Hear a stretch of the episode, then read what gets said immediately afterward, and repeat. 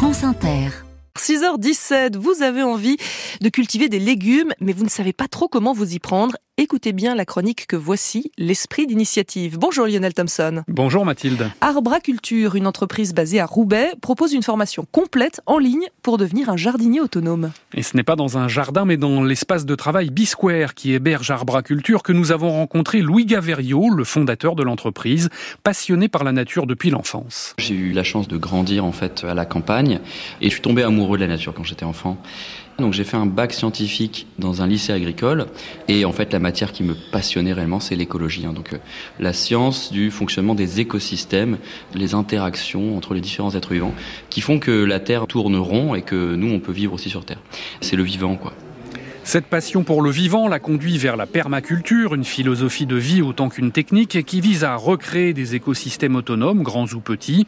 En 2016, il lance avec trois collègues Arbraculture qui accompagnent dans cet esprit des projets paysagers chez des particuliers, dans des entreprises ou des collectivités, avec à chaque fois un principe participatif. Par exemple, l'entreprise, ce sont les salariés qui aménagent avec nous, c'est sympa, il y a de la convivialité, ils se sont appropriés leur écosystème, leur espace. Et puis on va accompagner, euh, former les collectifs et les personnes à travers deux aspects, la technique, savoir s'occuper, euh, cultiver quand on a des espaces potagers, et la deuxième qui est essentielle, c'est l'humain.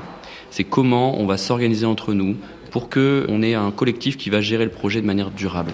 Rendre les jardiniers amateurs autonomes, en finir avec les bêtes pelouses et rendre les espaces verts beaux et productifs. C'est dans le même but qu'Arbraculture propose donc depuis deux ans une formation en ligne accessible à tous. On s'est rendu compte pendant le Covid qu'il y a énormément de gens qui voulaient euh, se lancer dans le potager. Mais il y avait beaucoup d'idées reçues, d'erreurs et puis parfois de démotivation. Alors on s'est dit, ben allez, on va résumer euh, cinq ans d'expérience cultive ton autonomie. Voilà, c'est vraiment l'objectif avec une petite vidéo qui présente un peu. Je peux vous la montrer. Voilà, il y a le côté intérieur quand on est dans l'atelier. Et puis après, on va en extérieur, on montre les gestes, les techniques précisément. Et en plus de ça, on se retrouve une fois par mois en visioconférence avec tous les membres de la formation pour des sessions questions-réponses. 30 vidéos ludiques et des fiches pratiques pour 297 euros. Ça peut paraître euh, cher, mais c'est consultable à vie. Et Louis Gaverio assure qu'on fait ensuite des économies en produisant ses légumes et ses graines, sans produits chimiques bien sûr. Cela participe aussi d'une transition paysagère pour laquelle il milite pour qu'enfin on se rende compte qu'on a besoin déjà de se nourrir localement, donc comment on aménage ça.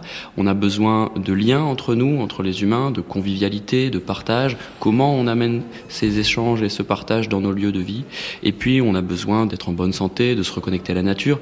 Et donc la transition paysagère, c'est comment on va faire pour transformer nos villes, transformer nos villages, pour qu'enfin on y remette du sens. Arbraculture qui compte aussi prochainement publier un manifeste sur cette transition paysagère. C'était l'esprit d'initiative, la chronique de Lionel Thompson à retrouver sur franceinter.fr.